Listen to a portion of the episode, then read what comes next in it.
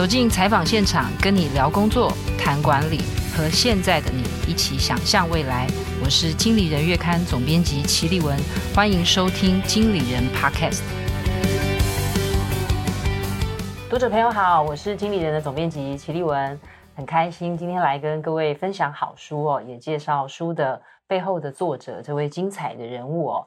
那我今天邀请到的是谢文宪，我们等下会称他宪哥哦。那他曾经是成功的，应该是百万年薪或千万年薪的业务，那也是千万讲师哦。那我这是自己推测，千万就是千万收入的讲师哦。那也是畅销书的作家，也是极富魅力的演说家。那其实也主持过电视节目，现在也是一个很有经验哦，也入围过奖项的广播人哦。今天他来到节目哦，主要是因为出了这本书。叫《极限赛局》哦，那这本书是天下文化出版的。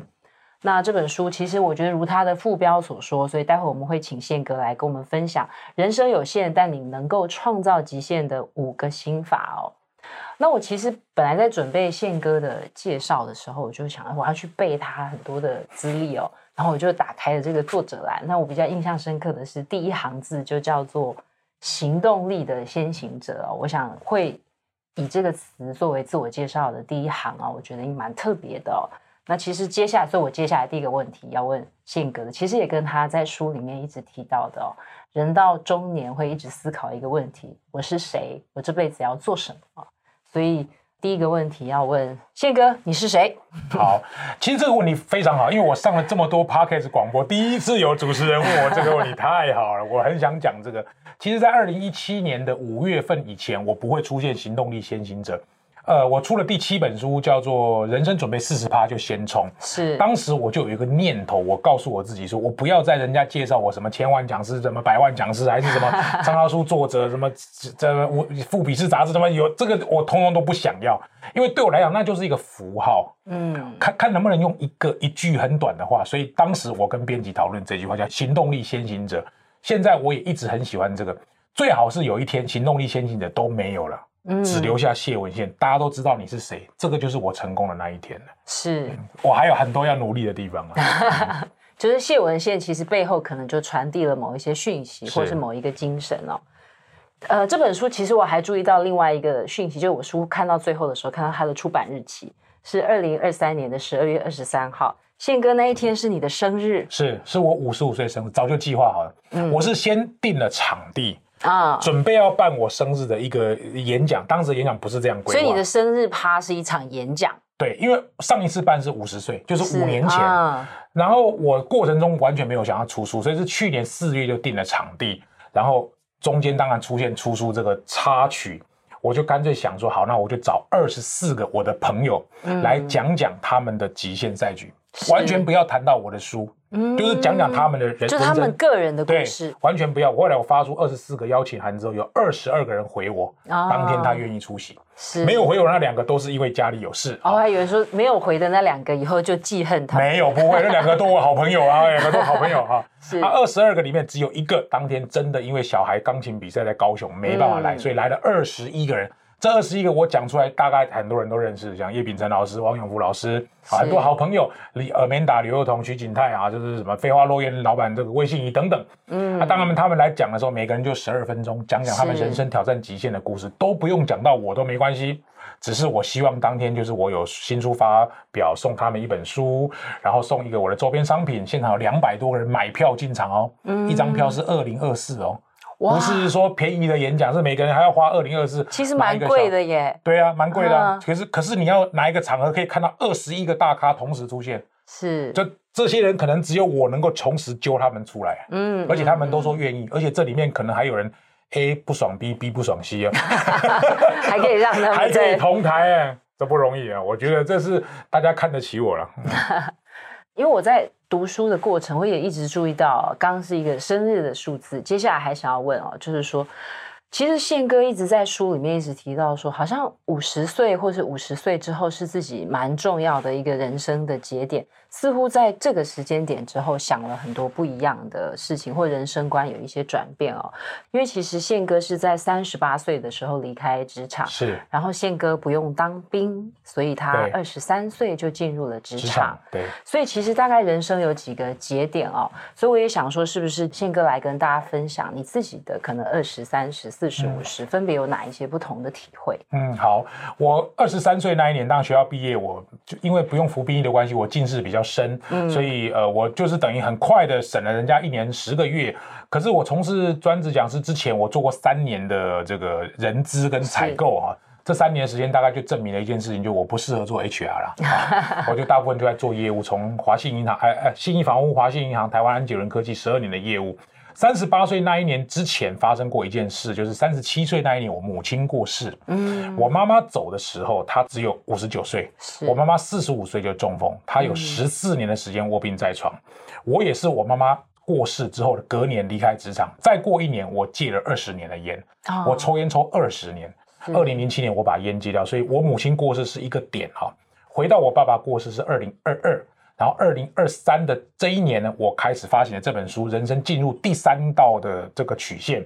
所以这几个转折点，我自己回顾起来，大概就是每十五年一个一个一个领域。前面十五年我是上班族，就是领薪水的，有劳健保的。中间十五年是各位立文刚刚所讲什么，呃，专职讲师啊，什么作者啦，哈，什么广播节目主持人，这是我的职业工作。二零二一年开始，我的职业生涯进入第三个阶段，就是所谓的呃使命推动。我希望我的存在能够帮助社会在这四个领域当中推动一些事。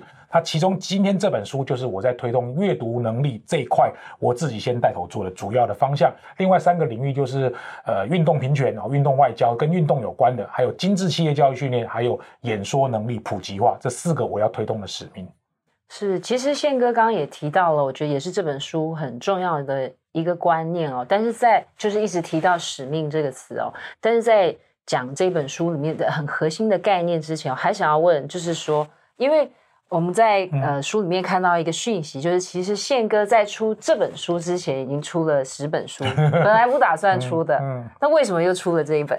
我其实见证了台湾出版史上从三万到三千的历程啊，因为二零一一年是第一本，很谢谢何飞鹏社长还有春光出版社、商周出版帮我奠定了很好的基础，当然一开始有拿到一个还不错的声量。然后很快的，同一年就出了第二本书，一路从三万啊，这样一路到到到到到啊，曾经最差的也只有两三千而已。不过我在二零二零年疫情那个刚开始爆发的时候，写了一本书，是如何创造全世界最好的工作。我就跟周边的伙伴讲说，我不打算出书。其实那时候有三个状况，第一个就是。疫情我其实蛮闷的啦，是。第二个就是我觉得我被掏空，也没什么好写的啦。第三个，既然销量这么差，大家都不喜欢看书，我干嘛又在蹭那个流量呢？算了，我就想说，好好把我自己该做的事情做完，直到了遇到就是这本书的机会。嗯，所以其实这本书你自己觉得跟过往，因为过往可能比较是谈你呃可能工作上面的一些方法技术对。嗯那这本书我看起来其实几乎是一个人生的故事，有点类自传哦。嗯、对，所以你用这样子的文体哦，然后用这样子，其实是蛮自我揭露的哦。嗯、就我看完之后，我好像会知道宪哥的爸爸妈妈、弟弟、他的儿子、太太，我好像都多多少少有一些轮廓。你用这样的比较 personal 的叙事。为什么打算用这样子的方式？一般很多人讲说啊，你是很有名的人才会写自传，我也没有什么很有名哦，因为我其实意料到了一件事情，就是我五十岁隔一年我就一个生病，我就得了 cancer。所以我最近在跟很多人讲的时候，我都说我假设我这辈子能活七十二岁，好算 OK，我可以接受的年纪。七十二岁以后算多赚的啊。那七十二岁以前就算是我亏到，因为你也知道，台湾人有很多人卧病在床的年纪都平均有七到八年，我妈妈还十四年，所以我假设七十二岁要人生要告终，我觉得五十五岁就是一个人生半场的一个，可能超过半场。所以呃，可以请立文或者是现在听众观众朋友算一下，五十五除以七十二。算出来的数字是零点七六四，零点七六四乘上二十四，二十四什么意思？就是一天有二十四小时。是，算出来的数字是十八点三三，十八点三三换成数学就是十八又三分之一，十八又三分之一的意思就是来到下午的六点二十分。嗯，所以当我知道这个事情之后，我就不会有什么害怕啊，是。因为我想要做的事情我就做，所以当然有很多揭露的东西，我也不怕让人家知道，我也不会说只写好的不写坏的，呃，总之这本书有很大的不同，是因为它是我口述，记者帮我写，这第一个，第二个是出版社我完全没有接触过，呃，目前为止合作也非常的愉快，第三个就是它是一个这种写人生传记的东西，我以前也没有尝试过这种东西，而且是记者帮我写。嗯，很意外的就拿到一个还不错的成绩，我觉得就可能印证了一件事情，就是我自己写可能不会那么卖啊，别人来帮我写可能好一点，我是不是自己还要多加油？我也会好好反省。其实宪哥客气哦，我想应该是这些故事里面其实很打动读者哦。所以接下来想，呃，我们前面一直提到这本书的副标，其实有提到五个心法哦。嗯。然后我觉得也是这本书的主要的精华，其实是透过一道公式哦，然后用五个概念来阐释可能宪哥对于极限赛局或者是我们人生达到自己的极限的一些提醒哦。是不是请宪哥跟我们讲一下，你怎么想到这个公式？然后包括谁在分母啊，谁在分子啊，然后又有那种平方这些词。然后它分别谁要加权？你你怎么想的？好，这个问题非常好，因为实际上这本书在去年十月就写完了啦。是，好，因为我真正自己加的东西只有我的后记，嗯、就是我后面写的一篇后记，以及第十六页这个公式。是，呃，说实在，是记者刘子宁在旁边用第三人视角在看我的时候，他把文章全部写出来。嗯，那我以前在企业内训常常跟我们的中高阶主管讲，不要用现象解释现象。你可能试着用理论来解释现象，因为我们自己读了这么多书，如果说你真的要看所谓的畅销书，它要能够卖得好，它一定有一些 pattern。那个 pattern 如果你找到，我觉得如果你要问我的话，我就会说那个 pattern 可能就是在书里面有一个所谓的公式贯穿。我就一直看着那个书稿，看了大概一个月，一直看，一直想，一直看，一直想。我想如果写成一个公式，我会怎么写？所以我写了。因为它这五个标题就是优势、动力、连接、低谷跟使命嘛，是，我就把优势加动力挂号乘上连接除以低谷，中括号刮起来，平方的位置写使命。所以各位，如果你要理解这个公式，这个不需要很高深，大概国小五六年级就可以懂。这个只要能够成就最大值，它就有三个方法：第一个，分子越大越好；嗯，第二就是分母越小越好；是，第三就是那个平方的位置指数要越大越好。是，那就跟我的概念有没有吻合？有啊。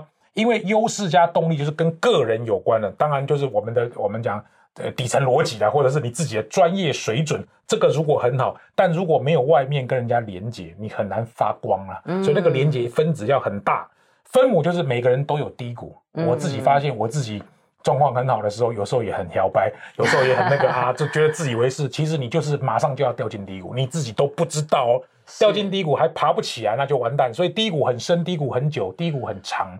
分母只要越大，整个值就被稀释。那有些人是这样啊，因为我自己很喜欢看人生传记，像那个什么什么陈树举阿嬷的书啊，或者是台湾有很多小人物的故事也发光发热。是这些人可能优势动力不强啊，连结也不强啊，是啊低谷每个人都有低谷，可是问题是这些人使命超大的。嗯，像他一个卖菜的阿嬷，他对国家社会要有什么贡献？说实在也不用有什么贡献啊，可是问题是他的使命超强的。我觉得这种人他就能够放大他成就的极大值，所以因为这样，我写的这个公式，我反复想了两个礼拜。编辑跟我说：“你这页要赶快出来。”我就丢这个出来了。嗯，其实宪哥这样一讲哦，我其实就着这个公式哦，就是说大家可以看哦，其实我本来我本来想象的。使命，我我自己不知道为什么在读的时候会自己把它想成一个平方，因为不知道为什么在右上角它可以五次方、十次方。对，嗯、其实宪哥刚刚在讲，我就觉得说这个使命其实它如果无限大，嗯、就是这个公式的就无限了。对，是是是。但是所以接下来，因为这里面有优势、动力、动力连接、低谷，还有使命，其实就是这本书的顺序。五个主轴，对对，所以。其实我在看的时候，就也我也有想到，其实稻盛和夫好像也有一道公式，是是是，对他也有讲，就是说，其实你是正思考、负思考，思考加上你的优势，嗯、加上你的动力。所以，如果你一直是负向思考，你就算有很强的抵消，对你很多很强的动力或优势会变成负数。其实我觉得，就是一道公式，其实我觉得可以触发很多的想法哦。所以我接下来就。一一的来询问宪哥哦，因为优势这件事情，我觉得我们蛮常被说都是做你擅长的事，做你喜欢的事，做你会闪闪发光的事。就道理讲起来是很简单的，但是很多人好像会觉得说，我要怎么找到我的天命，找到我的天生就擅长的事？这还真的是我自己做的笔记。我觉得宪哥把天分这件事情讲的，我觉得蛮简单的。就是我看了我就记得，我还自己把它写下来。他说你做起来你觉得没什么，就很轻松。就像宪哥，他觉得他。觉得做起来就是他一直就要恭维，嗯、所以他觉得哎、欸，这很简单啦，不下这种就是你的天分。然后那反过来就是你做起来有一点勉很勉强的，那可能不是你的天分，因为你要很认真。所以假设你很想要做很会讲话的事，但是其实你没那么厉害，嗯，那可能有一点勉强。然后再来就是我自己找到的九字诀哦，关于天分，待会再好厉害从。待会再请宪哥进一步解释，就是第一个是没什么，做起来就很游刃有余，再很勉强吧，你不要，你就不要勉强自己。再就是不要等，你就是有一个天分，赶快去做。我不知道宪哥怎么去解释这个优势。非常接近。我举个例子，像比如我们现在正在那个拍 YT，有在录影了。我有些学生，你叫他录影哦，他完全讲不出来。然后那个镜头一拿掉，哦，超会讲的。他为什么遇到镜头？因为镜头又不是一个人，你有什么好怕？可是他就是没有镜头感。是，有些人只要在台下超会聊天，超会拉嘞，麦克风递给他就跟白痴一样。嗯，可是这件事情我慢慢观察，其实我们也是观察看到我们自己的天赋。是，很多人就讲说，宪哥坐在台下就跟一个阿北差不多啊，他 麦克风给他他，他就变超人。麦克风就是他的披风，他是这样解释我的哦。啊，我这样想好像也有道理。刚刚那个我们的录影师就帮我把麦克风别起来，说我只要感觉到这里有麦克风，我整个人就会变成啊。侃侃而谈。可是如果我待会坐计程车，我累得跟狗一样，可能会变这样。优势就是你要观察自己做什么事情进入心流状态，我会忘记时间，嗯、可是我不觉得累。嗯，像我儿子做 NBA，他听那个英文转播。像我听五分钟我都听不下去，因为英文我要一直想，一直想，对，没有懂就没有进入状况。他就是很喜欢 NBA，他就是做，他就是要做 NBA 这个行业。是，他看篮球比赛的狂热就跟我看棒球是一样。那至于我喜欢棒球，他喜欢篮球有什么关系？像画画，你像我老婆，她画画就很厉害，你叫她画啊，她就会忘记时间。你叫我画三分钟，我就画不下去，照抄我都画不下来。所以我一直觉得老天爷很公平，每个人的天赋都有，但是。人的一生要去找到自己，所以我用一句话来形容这个，我会这样说：西方俗谚曾经讲，人的一生只有两天，嗯，出生那一天跟找到自己那一天啊，嗯、是。那接下来我也想说，就是就天分，因为宪哥在书里面也有提到三个核心圈的概念，嗯、那也有讲说，就是放大个人的优势的部分，有讲说，在对的时间做对的事，对的事，这个好像有时候是是说我什么时候发现自己的天分呢？还是说，呃，我我应该有一个。对的 timing 吗？我觉得这个好这个我比较难理解。好，我就举刚刚我曾经举了两个例子哈，在二零零六年的十二月份，我同时被台湾两家管理顾问公司约去做 presentation，那时候我刚出来做讲师，一家公司叫 A 公司，一家公司叫蒙雅公司，好像是这样。嗯嗯、A 公司简报完毕之后，他的执行长就说他要签我当当他的合约专任讲师，我说我没有给人家签约的。那蒙雅我也是去一模一样做的简报。那蒙雅的执行长就说：“我要他要签我哈，那我其实也没有想要跟他签。我说前面那家就跟我说我没有要签了，他就把我关进一个房间里，他说叫我想想二十分钟，然后他就叫他的会计开了十二张支票给我，他把三百万除以十二，一张支票一张支票放在我面前，他说直接就开这里有合约，你如果要现在马上签，你的职业生涯就从二零零七年开始了。嗯，这两家最大的不一样是前面没有支票，后面这个有支票哈。我用这个例子回答那个立文的问题，就是。”对的时间做对的事，而且被看见。你看，他约我去简报，台下做的都是他们的 sales。我我不知道那是对的时间啊，可能就是一个对的时间，做对的事。就是我也不知道我会拿到合约，我就好好的把我的简报讲好。嗯，做对的决定。其实那一时候，我就我如果没有签那个，我的职业生涯可能没有那么顺。嗯，但是签了那个之后，他也有负向的压力，就是因为我的课课程就开始上不完，我就进入另外一个漩涡。但总括来讲，这件事情是好事。又把这个例子。直接 repeat 到二零一零年六月二号，嗯，我在匹克帮上课，坐在后面的是谁？就是何社长跟黄淑珍总经理，他们两个就坐在后面。嗯，然后课程上完之后，我也不知道我有这个机会，社长就来拍我肩膀说：“哎、欸，老弟啊，你几岁啊？”我说：“报告社长，四十二岁。”哦，课上很好，帮你出书好不好？嗯，你看我要是那个课随便上一上，社长他就拍拍屁股就走了，他不会理你的吧？后来我们还一起吃饭。从那天开始，合约隔天签完之后，接下来二零一一年就出了第一本书《行动的力量》。所以我常常告诉大家，如果该你展现，你不要放手，你就把手举起来，把机会抓起来。是因为何先同时也是 经理人月刊的创办人，也是我的老板哦。其实宪哥在书里也提到这个概念。那何先跟我们开会的时候，有时候也会提到，就是我们常常讲说，你很想要得到贵人相助，嗯、但是其实是你身上有没有值得贵人帮助的点？就是这个点。对对对，就是这个。对，其实我我很喜欢你在讲你当房仲那段时间 有一个下大雨的那个故事，我很喜欢。嗯、就请宪哥讲哈，因为我觉得就是说。嗯其实每一个时刻都是重要的 timing，、嗯、我自己会觉得就是说，做好当下的最好的自己。那其实每一个时刻有可能都是一个 turning point。嗯嗯。所以我想要请宪哥亲自来讲那个下雨的故事，因为我自己很喜欢。嗯、那我们就先从巴菲特开始讲。巴菲特他有一个效应叫做：如果你现在做的每一件事情，明天都会上经理人头条，你会不会做这件事？就这样这样。嗯。就是我们做这种，我们就要有一点想法，就是我今天走在任何地方。旁边有 camera 会跟着我，你就这样子想这件事情，他、嗯、就很就很容易理解，因为那个是发生在民国八十五年七月份，就在这附近，在师大附中后面，电话打进来，我就值班，我说我等一下同事起来，我就带你去看房子。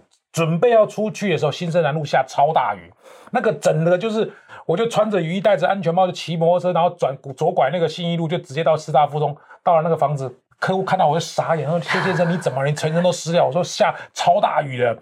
他真是还是来的嘛？那那是一个公寓，还没有电梯的，然后爬爬爬爬到，我本来就很会流汗，爬到五楼，哇塞，那全身都是汗，不知道是水还是还是汗都有。我就把那个手帕拿起来，我不知道各位你，我不知道你到现在为止还有人有这个习惯。我去到哪里都会带手帕，这是我到现在为止五十几岁，以前我们那个年纪，老师说带手帕卫生纸，我都带手帕，我要擦干汗。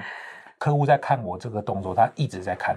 啊，我其实有观察到在看，我就故意放慢动作。这个汗擦完，那个案子很复杂，它是一个五楼六楼有顶楼加盖，还有钢筋外露。是，总之这个案子很复杂，买方是我的，卖方也是我。这个案子最后成交，啊，成交金额是两千一百七十万，我到现在为止还记得，因为那是我选上店长前最重要的一个案子。二一七零乘上五趴，服务费都是我的，然后奖金的八趴是我的奖金。是店长听到这个案子非常开心，开早会就向我报告这个案子成交的过程，就像刚刚丽文问我，店长就在白板上面写：下雨天是勇者的天下。嗯，这个故事就告诉我们，一般下雨天你大可以跟客户讲说，我们等雨停再来，嗯，或者等好天气再来。可是各位很清楚，你如果真的要买房子，下雨天还来看房子的客户是超诚意客户。超想买 A 级，A 级一定的 A 级，因为下雨天看房子可以看出缺点。是。第二，下雨天 sales 还愿意来，那个 sales 是一定 A 级的。是。所以，因为这两个 A 级过程中，那些可能比较不愉快的事情，就相对比较没有那么严重。所以我每次遇到一些那种事情的时候，我都会鼓励自己，现在就是下雨天。嗯。我要给自己一点机会，而且我发现现在有很多 camera 在看我，我一定要好好表现。其实就是因为这样。我会变得比较累，很我就会变得有点累，所以好像很多人在关注我，都要特别注意言行啊。对，所以这也让宪哥以后就是看大家的车子都在车库的时候，他的摩托车一定要骑出去。对对对对，这里面就是我们隔壁就是住商跟永庆他们的旗舰店啊。反正我们就跟 sales 讲说，你看隔壁的人啊，车摩托车都在，人就在。我们这个行业摩托车如果不不在，你就要小心，因为 sales 都在外面。是。我们刚刚第一个心法谈到的是优势哦，这个其实现在谈的这个下雨天，这个就是其实有一点点就是说也是动力的问题，对不对？对，一般人开始工作都是因为我要为了钱嘛，我要为了升官，嗯、我要让我家庭过更好生活，这都没有错。动力其实就回到马斯洛需求理论，每一个人开始都会有生理需求、安全需求等等，但是你的动力会开始有一些不一样。那回到丽文刚刚讲的问题，就是我为什么要贵人相助？还没有到廉洁那一段，其实动力有时候是出自于自己，也有可能是出自于别人。所以我在动力这段特别要谈到的一件事情，就是车子不要停在车库里，把车子开出来。嗯、那个我因为我很喜欢用棒球理论来解释所谓的人生策略。世界拳击打王 Baby Ruth 曾经讲过一句话，他说：“如果你想打中球，你就必须不断的挥动球棒。”嗯，好，那各位知道打棒球人，就那个投手的球投过来，动都不动，只有三种可能。第一就是被三振，第二四坏球保送，嗯、你还是可以上一垒。第三就是被球打到，你不可能全垒打王。那个全垒打王打全垒打支数很多的人，通常被三振也很高。所以你看那个常常去尝试做一件事情，他也是跌得跌跌撞撞，遍体鳞伤。我就是标准这种人。是，我没有觉得他不好。什么最安全？每天不用上班最安全啊。嗯，坐在家里什么事情都不用做最安全。好，经理人说今天我们要做 YT 不要做啊，做短影音不要做啊，访问不要做，什么都不要做，你就做你老本行。你早一天早就没工作了，就有点像是这样子。所以我就告诉我自己说，我们在创新或做第二曲线的时候，但有些是尝试，尝试本身就会带有失败的风险，但不用怕嘛，反正你做最好的准备，尽最大的努力，然后做最坏的打算就好了。是。嗯其实宪哥刚刚有提到，他很喜欢用棒球比喻哦。我也想说，可能请宪哥用再用棒球，因为你刚刚有提到，就是那个全垒打，全垒打王。所以有的全垒打王，他真的就是，因为他老是要等一个啊甜蜜点的球，对，然后所以他就很容易被三振。嗯。但是其实宪哥在呃书里面也有提到一个蛮重要的人生的策略，就是其实一直上垒才是可以赢得比赛，嗯、是，是不是可以请宪哥来？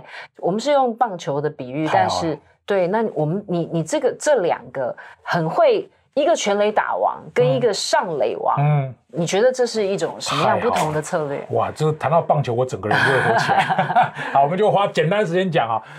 棒球不是比安打，棒球是比得分啊，但是安打是得分的要素之一啊，嗯、所以我们用这个例子来讲啊，如果是呃先打全垒打，一连安打，一连安打，一连安打，然后三振三振三振，这样子有得一分，因为全垒打后面那三支一连安打是没有办法串联的，是它是短打是没有用的哈。反过来哦，如果是一连安打，一连安打，一连安打，全垒打，这样得四分，嗯，好，你后面就算被三振也没关系，就是可以得四分。这个在告诉我们什么？因为棒球的最重要观念是不断上垒，嗯，一次一次逼近，一次一次逼近，跟打美式足球差不多，一次一次逼近那个门哈，一次一次逼近。赌全垒打是大家都想啊，我想要靠什么做什么翻身，哪有那么多翻身的机会？你说真的要像海角七号这样做一个电影，然后突然间翻身，不是每一部电影都海角七号那个逻辑，你只要有了以后，其实最重要的是累积小成就，赌一把大成就。嗯，所以我可能前面做了很多事。然后我接下来做了一个翻转的东西，这个东西有可能就会创造更好的倍数的效益。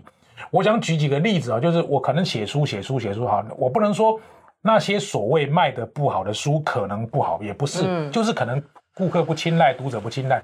但因为有了那些累积，你就反而学到东西。是，我就知道说原来要有公式才会卖啊。举例啊，我随便举例啊，你就是会学到东西。所以跌倒本身不是跌倒，跌倒是另外一种成功的方法。是，这是我的体会。嗯，其实就很像宪哥里面讲的哦。我想很多人现在可能想要当一个 YouTuber，想要当一个 Podcaster，然后就会一直想说我要怎么样可以变红。可是其实宪哥里面有讲，就是说。你要从默默无闻到有人知道，这个历程很长，但是从你红到变得更红是翻得很快。对，他全文是这样讲的哈，人从不红到红要很久，是从红到非常红只要一下。嗯，我还是用数学来解释，他画的数学模型就是这样，时间，然后红的程度，一开始斜率很小，他要花很久时间，然后突然间一个点对，他就上来了。是，所以那个点对。就是我们讲的全雷达，但大部分你讲的 YouTuber 啦，什么 Passcaster 那个那个前面那一段他是撑不住的，他就觉得啊，一波扣零啊，这不会成啊，反正我不用做了，反正啊，前面只要放弃就没了。学习曲线的效果，它要能够达到那种 learning curve effect，那那个要我们常讲就是量变会产生质变，就是这个道理。嗯，是。接下来想问的是连结的部分。我们刚我们刚刚其实约略有提到贵人相助这个事情，但是我只是想说，宪哥为什么是优势加动力，然后挂号起来乘以连结？嗯、你为什么不是都用乘的？好，很好，都是乘，那这本书就不会卖了啊，因为他就他就没有让我讲的地方了。因为优势动力是我讲的基本盘啊，基本盘。我随便举例，《经理人》杂志的基本盘可能是文章要写得好，记者要能够很专业。我随便讲啊，什么通路啊，这个基本盘。那个连接可能是一个东西，那个东西叫做关键变数。嗯，因为关键变数是好，我随便举例，做职业讲师要能够成功的关键变数，如果写成差不多的东西，就 A 加 B 加 C 括号乘上 X 等于职业讲师成功。那个 X 是什么？嗯，好，比如是学历吗？绝对不会是学历。是长相吗？也不是长相。是你讲的课比人家听得懂啊，很白话吗？也好像也不是这个。如果你要问我，嗯，你知道我的答案是什么？我。看过这么多企业讲师，这么多职业选手在业界上一直跑，一直跑，一直跑。如果你要问我，嗯，我觉得跟 YouTuber 是差不多的概念，叫做观众缘。哦，可是这有点神秘莫测，很神秘，很神秘。嗯、因为观众缘就是那个人的 DNA。是，你看有些老师讲课讲的很专业，讲的很好，对不对？嗯，不卖。是，嗯，他不卖。观众缘，太多靠影像生活的人讲的没有错，但是没有观众缘，嗯、他不会按那个订单说我要买。嗯，那个就是观众，他可以靠透过广告，他会推起来，但是没有办法推高。所以我还是回过头来讲，你是什么样的人，要打什么样的牌。嗯，如果你要问我像这个哈，因为我认为我过去的职业生涯，包含武林高中结束校友，进到台达电子上班，出书的机会，做广播的机会，职业讲师的机会，全部都是遇到一个人。嗯，那个人都是有一个场景，我做了一件可能对的事，被他看见，他推一把就进去了。是，可是我有些场合可能做不对，我怎么努力也没用。像电视电影就是这样。嗯嗯，我不是那个料啊。当然我自己不是因为说做电视电影没有成功，表示表示说我很差，不是。那我也有学到东西，我不可能每一棒都全力打嘛。嗯，所以我想鼓励大家，就是值得做的事情不一定值得非常认真做，是要考虑机会成本。我一直用这句话来鼓励我自己。我们是念气管的，念经济学的。经济学一直告诉你机会成本，人生最大的机会成本就是时间呐、啊。嗯，因为我会老啊，我会五十五，一下我就五十六，一下我就奔六，对不对？我六十的时候，我不能可能每天再去上七个小时，企业内训会超死我啊，是会超死我。现在大家都在做线上课，你觉得我还会再做线上课吗？我就不会再做线上课，我就让你们去做，你们去市场上厮杀啊，等到杀杀到差不多了，我再来进场就好了。因为我以前就在做了嘛，是所以我要跟大家讲的是，与其更好，不如不同，就是我的思维，我不要做一样的东西。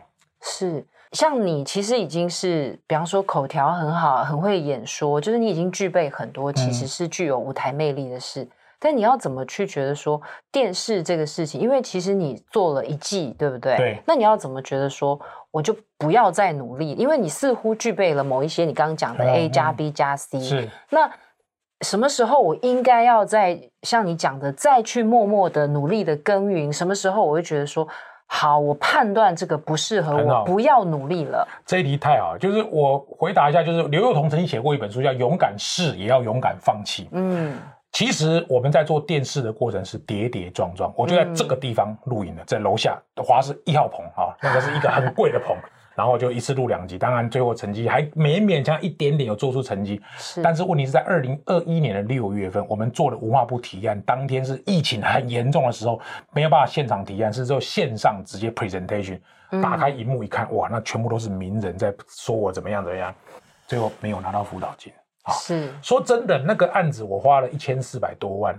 但如果文化部在那个节骨眼愿意给我个两百万就好，不要说多两百万，他给我辅导金，我就会拿那两百万去跟厂商讲说，来文化部已经投两百了，你要不要投？你要不要投？你要不要？因为第一届也是这样，我一家厂商一家厂商去找啊，全家便利商店、飞利浦、极品养生、那个鲜乳坊都是这样一家一家找了，何社长也上去做了一集啊，啊，做了一集这个评审，我觉得也很有意思，因为他前辈嘛，他我们总是希望前辈来跟我们晚辈讲几句话。我们设的停损点就是文化部给我，我就做下一季；文化部没有给我，我就放弃。放弃的时候不要觉得遗憾，嗯，不要觉得说啊，我好不容易争取了一季，然后没有。没有什么好那个的，因为我可以烧一千四，我没有第二个一千四可以烧了啦。是，嗯、所以你其实自己心里是有一个停损点。我有停损点。我看书里面也有说，好像有时候做一些投资，或者是做一些新的案子的尝试，好像是比方说一百万或两百万这样。我都是用一百万。是是。我去年年初我也投了一个一百万的案子，就最后没有什么都没有，我就没有写那个不愉快的事，就算了。那我自己今年二零二四年做谢文宪的接班人，我自己也投了一百万啊，就是来培养二十个四个领域的年轻朋友，让他们去奋斗。反正我最差就是一百万赔光嘛，我也伤不见骨嘛，我也不会怎么样，一百万也弄不死我。最差就是没有什么都没有，所以我自己其实不害怕。可是如果回到二十年前，我可能就不是一百万，我可能是十万这样投。是，说不定我刚出社会的时候，我投一万。嗯，总之啊，人生如果没有冒险，你就没有大翻倍的机会嘛。是。这个也不敢赌，那个也不敢赌，那就每天待在家里就好了。嗯，嗯，我是这样，但是有人赌注比我更强的，我我我我不是那种的，我是还勉强可以的。这会跟你是客家人有一点关系，多多少少，嗯，多多少少，因为我父母亲给我的教育，当然就是要很刻苦耐劳、节省。这个我觉得我已经跟他们那一辈很大不一样，嗯、或者跟我弟弟妹妹这一辈有很大不一样。嗯、我还算是有一点点冒险性格，但是相较于其他人比起来，像我一个好朋友 MJ 黎明章啊，他的赌徒性格就比我强很多了，哦、我们就没有办法玩。他还可以掉下去再翻身。我我没办法，但是我已经觉得差不多了啦。我我知道我这张牌要怎么打会比较顺我的意。如果你说好一千支一千支，那下一届第二届辅导金我也可以自己不要去场上，但是我自己投啊，自己投我就是我只要是自己想要成功的，最后都不会成。嗯，最重要的概念是利他的精神应该以服务作为导向，而受益者最好不是不是贡献者本人。嗯，这是我看《无限赛局》这本书塞门西奈克写的思维。啊、是，他说我们现在在帮助别人。那个受益者啊，不要是贡献者本人。嗯，我在帮你，我不能想说我要从你这边拿东西回来。是，最好是我就帮你，我就单纯想帮你。嗯嗯，就像跟借钱一样，有人跟你借五万、十万，你就要想他不会还，他不会还我，还你赚赚到了。是是，其实我刚刚宪哥讲到这个概念，也我觉得也是他在讲这个连接，因为他用的是一个 hub 的概念哦。然后里面其实我看到的宪哥，我觉得他用感谢的心，曾经得到非常多的贵人相助。但是我觉得，在这个连接的概念里面，有一点像宪哥刚刚讲的，它是一个善的循环，他自己也要非常愿意帮助别人。所以这个连接的概念，其实是我愿意帮助别人，然后我自己也得到多助的概念。对，对，不小心自己也有好处，因为你帮了 A，帮了 B，不小心对自己有好处，那不用怀疑，这个案子就绝对可以做了。是，如果这个念头是做这件事，全部都是回到我这边，我跟你打赌，就算一个案子成，第二个案子。别人就想，嘛最后都是你有好处，我就会走了。嗯、是，所以其实这个利他的概念哦，或者是说这种善的循环，嗯、其实应该在宪哥身上，这书里面有很多验证。他就是我的思维，像我刚刚一坐下来，我们的那个编辑同仁就跟我讲说啊，他们要做成 YT 短影，我说那你短影给我，我帮你发，嗯、我帮你发，然后我会那个 tag 经理人。不，我的事情关经理人什么事？经理人是关我什么事？是没有为什么，就是因为我在里面，所以我帮你发。然后大家愿意多看短影，多看经理人，那受惠到他，不小心就受惠到我了。嗯，这个就是一个很正常的善的循环。你凡事都想说我要帮你，那我要跟你收多少钱？你如果都用这样子想，你就不会成功，因为所有人都是用钱来衡量你的啦。是不不可以这样子。嗯，好，今天我们刚刚提到宪哥提的这个公式哦，那它的分母就是低谷哦。我觉得这个也是很多人人生会面临很重要的课题哦。我们现在看宪哥讲话哦。就你如果是听声音的，你就可以感受到他的能量。那你如果是看画面，你就哇，他真的看起来很乐观，老 微笑很灿烂，这样。然后就是说，你很难感受到他的低谷哦。所以我，嗯、但是我我也觉得。宪哥其实，在书里面分享了他很多低谷的时刻，不管是呃工作上面，或者是身体上面，我觉得都有很多不一样、不同时期面临的问题哦。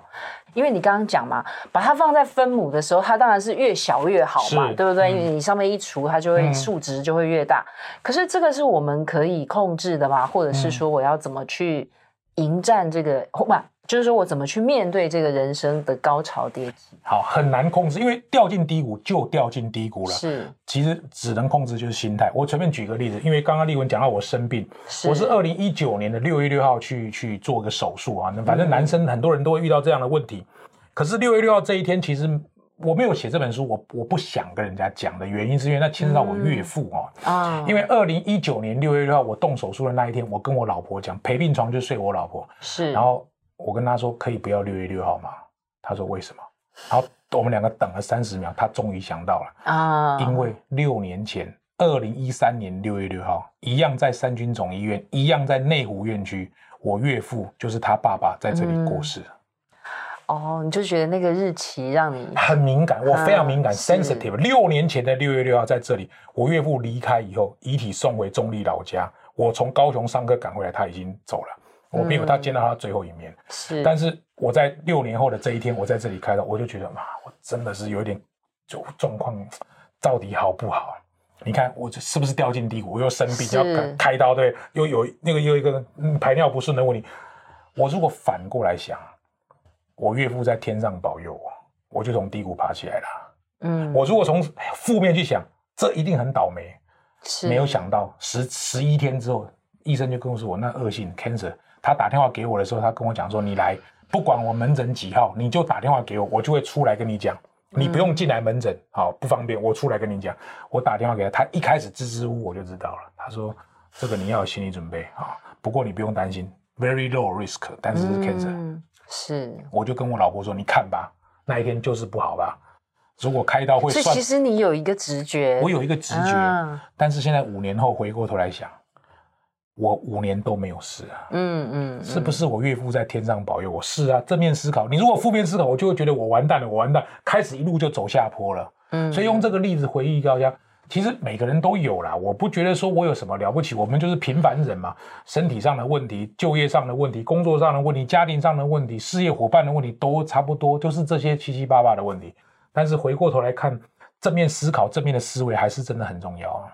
是这个低谷，其实是你你用什么去想它，然后你可以控制它。那你想想看，如果你的低谷，你一直用负面的思考，其实不管你那个使命可以撑到无限大，因为全部都变成负的，嗯、就是说有一个负值，如果在那边，其实它不但是数值很大，而且如果还是负的，其实我觉得可能这一套就完蛋了。对，就没有达到宪哥讲的这个极限赛局哦，没有办法。达到最大的价值。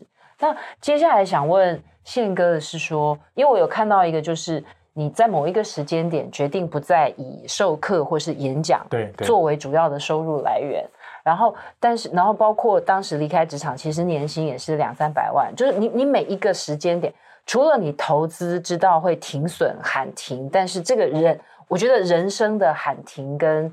转折，这个是最难的决策。嗯、你怎么去评估？说这个时间点，我决定换这个跑道；这个时间点，我决定换这个跑道。嗯、因为人生在选择的时候，难就是难在哦，我们每天每天都遇到三个选择的障碍。第一个是不会选择，第二个是不断选择，嗯、第三个是不坚持选择。这三个都很难哦。嗯、我不敢讲我做得很好，但是呃，我以前很年轻的时候就看过很多书，当然还阅读过很多杂志，反正有很多东西滋养着我。很多人都跟我讲说，在华丽时刻转身，然后在高潮的时候，你就要马上急流勇退。嗯、这件事情就在我的心目中一直想。所以刚刚我们进来的时候，呃，同事就喊说啊，这个谢老师，我就说不用叫我谢老师，因为我觉得我也没有什么资格当人家老师啊，我也不想以人当人家老师当做是我的符号，我就说你们就叫我宪哥就好。原因很简单，就是我觉得。走过了这一招之后，我也不缺什么课程，不缺学员，不缺这些所谓阿谀奉承说我很好的话，我觉得那些都可以放掉。如果有一天我走进这里，人家说哇，宪哥来了，我觉得那这样就是我要的那一刻哈。嗯，我爸爸走的时候，他就是谢风秀嘛，也没有什么什么其他的符号。当我要转身的时候，其实有牵涉到几个变数。第一个就是年龄啊，因为我知道我不可能再负担得起一天七个小时，然后一个月连战二十场。是没办法，我一个人是没办法。这第一个，第二个，说实在，当你如果财富累积到一定程度的时候，多的其实边际效益都很低呀。嗯，啊，比如说我假设举例，我假设有 X 的财富，当我变成一点一 X、一点二 X，那都差不多。十 X 可能不一样，但我不太喜欢花时间去赚十 X。当然，你从零点一 X 要到零点二 X，那个变数就很大。因为财富的增加不会让我更快乐。第三就是我人生到底追求什么，这件事情一定要很清楚。因为这件事情如果没有很清楚，你的目标就是以终为始，回过来推。我觉得我想了很多，嗯，我人生想要过的是一个自由自在、有选择的自由、无拘无束、快乐的生活。好，假设是这个，这个其实里面没有谈到所谓的授课时数，没有谈到所谓的薪水要多少。我希望我今天想要吃 A，我就吃 A；吃 B 就吃 B；吃 C 就吃 C。去哪里玩就去哪里玩，没有人可以左右我。嗯、我想上这个课就上，不想上我就不要上。是、嗯、选择的自由超难的。嗯，宪哥，我也想要问你，就是说，因为其实，在书里面一直有提到，就是说，其实我们很愿意帮助别人，愿意跟别人分享。其实宪哥周围也很多这样的朋友。嗯、那什么时候开始我们会觉就因为有的人还是会觉得说，因为。给别人就是我少了嘛，嗯，嗯，对。那你觉得这种是一种呃，比方说财富上到了某一个点，还是说心境上到某一个点的？大概在这这个时间点，你你自己有感受到在什么情况下你会会发现说，因为你书里面也有提到这种财布施的概念，嗯、其实有时候你越愿意给，嗯、其实搞不好你有机会赚得更多。对对对对对。但是你一开始在付出，一定不是想说我会投报率更高。当然。但是我一直在想想说，会不会很多人其实很难摆脱这个概念，就是。哎，我拿钱帮助别人，我拿心力帮助别人，我好像就少了。我更多是比较在利己。这个问题很好，其实就是佛家讲的三布施：财布施、法布施、无畏布施。财布施就是你给人家钱，当然你的存款会变少。但是如果你有 X 的时候，你给人家零点零零零一 X，其实没有差嘛，那个无所谓。所以那个只是吃一小会。我们比较多的是做财布施、法布施。法布施就是观念、智慧的传递；无畏布施就是我给你一些不害怕的东西。那我要讲一个很重要的观点，就是，就像有点像我把玫瑰花给了丽文，其实我手上也会有香味嘛，啊、然后我我拿一把泥土想要丢你，结果我手上也弄得乱七八糟，也脏脏的嘛。可是你会发现一件事，这就跟正向心理学有很大的关系。嗯，就当我我我假设不用说多，我捐一万块给某个单位啊，一万块。我虽然少了一万块，可是我心里面得到一种情感获得，嗯、那个情感获得是我是一个对社会有用的人，我可以赞助你一万块，虽然不多，但是我会帮助你，然后我会因为这个每天上班都很快乐。嗯、就像有的很多人开玩笑说，我今天扶老奶奶过马路，或者是帮人家推一下轮椅上一个什么公车，就一个很小很小的举动，你的举手之劳很有可能是别人的无能为力啊。嗯。接下来是我自己很想问宪哥的一个问题，帮听众朋友问，就是因为宪哥在书里面写说他在高中的时候找自己的专长，发现自己蛮会讲话的，嗯、然后或者是很容易吸引大家的注意，或是有有说服力。那宪哥也在教别人怎么样成为一个厉害的讲者。这件事情就是说，说话这件事情是我我们可以学习。比较有勇气说话，嗯嗯、但我要怎么学习？我是有机会变成一个有魅力的讲者吗？嗯、或者说这些，因为这都是宪哥应该蛮受欢迎的课程。是就是说，有没有一些心法是觉得说说话这件事情，有的人说我。都有喊板恭维，嗯嗯、这你要怎么教这些喊板恭维的人？好，因为我自己觉得我在高中的时代不是说很会说，可能有点像是很搞笑啊。就是我会模仿教官讲话，我会模仿那个年代的行政院长俞国华讲话，模仿职棒播报员播报棒球，我就觉得搞笑，台下只要笑我就很开心，我就觉得达到目的。但是你要能够论述一件事情，这必须要透过训练。嗯、呃，我自己是在华信银行的那段时间，在六个月之内讲了一百四十七场的投资理财讲座，一毛钱都没有拿，是我们去卖东西，然后他们吃便当，在听我们讲投资理财。那讲到人家会把鸡腿夹起来听你讲的时候，你就算成功。嗯，但是。简报跟临场反应跟演讲是完全不一样。好，简报是有策略、有目的的沟通，它是可以被准备。就像丽文今天有准备访谈，我就可以看出他很慎重对今天的访问。那一般演讲跟即席不太一样，演讲是你要有着重是那个演加讲，一般人只会注意讲，不会注意演。哈，嗯，即席就不一样，即席完全靠的是反应。啊，所以我认为一个人如果透过训练，他可以从三十分变成五十分，五十分变成六十分。他要从六十分进步到九十分很难，嗯，九十分变成九十五分也很难哈。是，但是进步可不可以？有的。如果要听进步，我就随便讲三个进步的方法。第一个就是破题如剪刀，结尾如棒槌。如果要我说的话，就是现在的人因为时间宝贵，直接切入重点，不需要太多的阿谀奉承。这个直接讲重点，就先说结论再说内容。第二个就是，我认为真正好的讲者，大部分都是论述故事、例子、亲身经验。嗯，故事、例子、亲身经验，因为讲道理没有人要听，讲故事，像你刚刚问的什么下雨天的，我爸爸怎么样？那故事、例子、亲身经验，很就是它会粘着在你的大脑里面，印象很深刻。第三个，如果想要对说话有更深一层研究，就是你的程度本来已经有六七十，想要能够翻到八十，最好的方法就是多听歌。我是这样练的，听歌哦。我是会塞耳机在我，就是什么歌我都听，在那个 Spotify 或者什么听歌，因为演讲者跟歌的概念差不多，一首歌四分钟，论述一个议题四分钟，是。节奏。啊，节奏就是，你看有没有发现我现在慢下来了，慢下来人家就会听了，嗯，我快大家就哇转得很快，他会很累，对不对？慢下来就是重点，停顿就是难度很高的演讲技术。所以呢，节奏的快跟慢，你听一首歌，像周杰伦的歌，很快的歌，像什么牛仔很忙，跟听慢慢的歌，他情绪是不一样。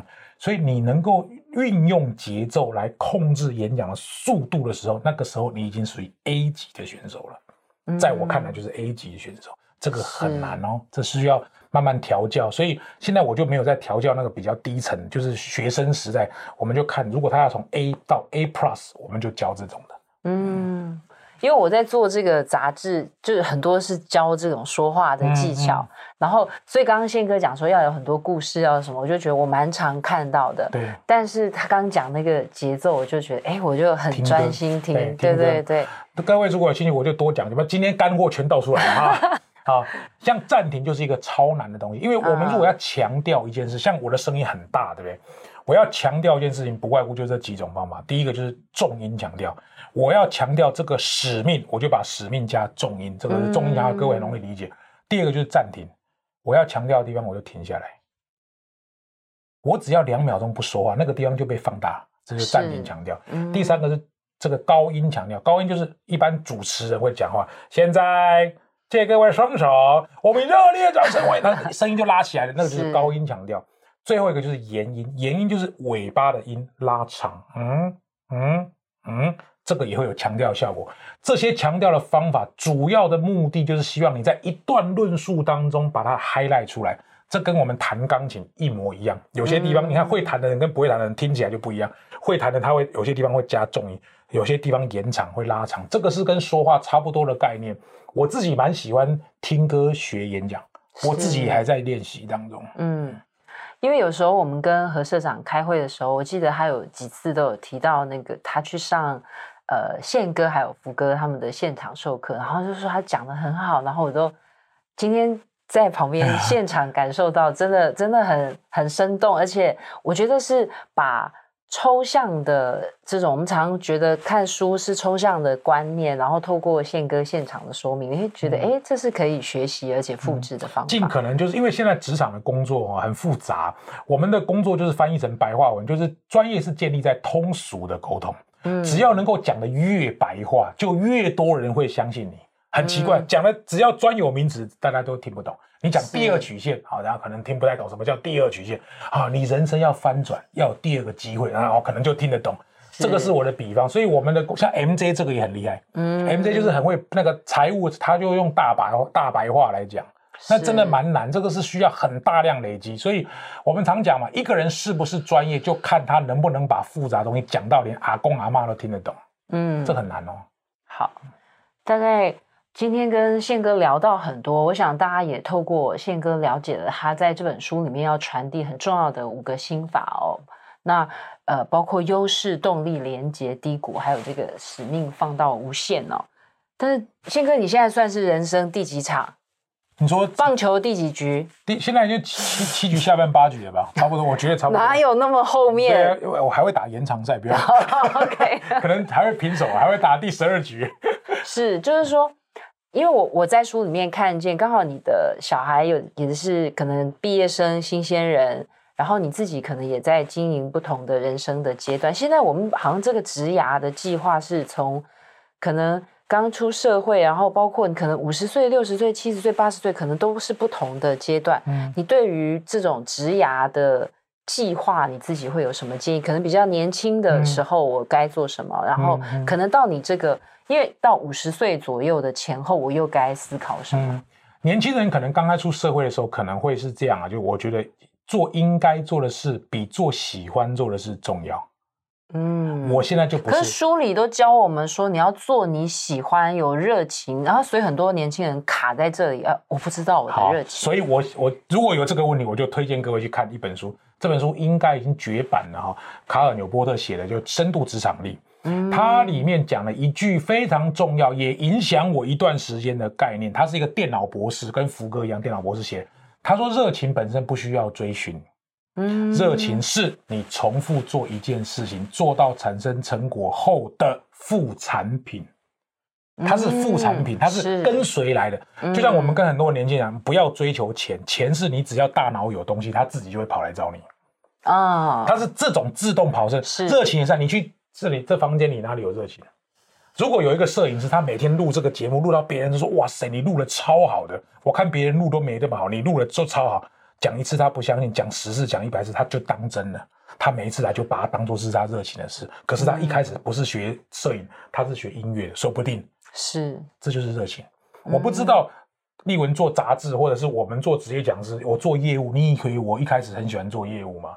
我怎么想要抛头露脸，然后餐风露宿，然后这个筚路蓝缕？我也是客户跟我讲说，哇，你很热情，你做的很好，你做的很好，你帮了我一辈子了，我就 最后我就相信了，嗯，他就自然跑出热情了。所以年轻人，你就先去做你应该做的事，应该做的事很简单，就是我爸爸那个年纪跟我讲，要有敬业精神，嗯，就是人家付你三万，你就做出五万的价值，嗯，人家付你五万，你就做出七万的价值，久而久之，钱就会来找你了。就像宪哥在书里面讲，其实他毕业的第一份工作做人资，并不是他所谓的热情，没有没有，但是他把它做得很好。其实后面跑来跑去，对，跑上跑下，对，所以其实后面也带来了不同的机会。是，那对于这种，因为这是给比较职场新鲜人，那对于比较是中年，我们可能有一些听众也刚好可能在三四十岁或四五十岁，嗯、你会给他们什么建议？呃，如果到了三四十岁，如果你没有办法理解所谓的人的一生只有两天，是找到自己那一天跟出生那一天的话，就会有点可惜啊。因为不应该再去对外探索，你应该对内探索。我到底是谁？我喜欢什么样的工作？我对什么东西有狂热？而我在兼顾家庭跟生活的情况之下，什么工作对我反而有相得益彰的帮忙？这件事情可能要先想，而不是年轻人就是我蛮干，用时间来换金钱。这些人，我可能会建议大家思考这件事。如果在下一个阶段，我会给大家提醒，就是人不是因为老了而不学，是因为你不学才会变老。嗯，所以我自己虽然我也知道我很忙，我时间很有限，只要我有空坐计程车，这个我 travel，或者是我有很空的时间的时候，我就可能看一本杂志，不管电子书或者是听音频，我有空就看书。我我自己看书，我也很诚实讲。我也不可能所有的书都看完，嗯，我大概就是一本书花三十分钟，我最多就是三十分钟。嗯，我有兴趣，只要先过滤这个是我看中的，不看中的就先放在旁边，看中就我会 commit 我自己三十分钟，看完之后我会马上盖起来，我就会跟我老婆小孩讲说，等一下你如果听到我讲话，你不要意外，我就会把我自己关在房间里面，就是自己像录说书节目这样把这本书三分钟讲出来。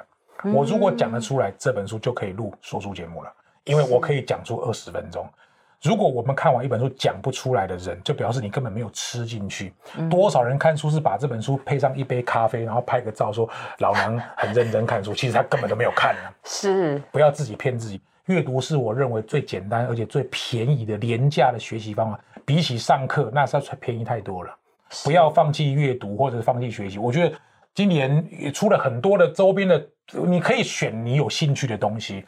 我觉得不要放弃阅读。嗯。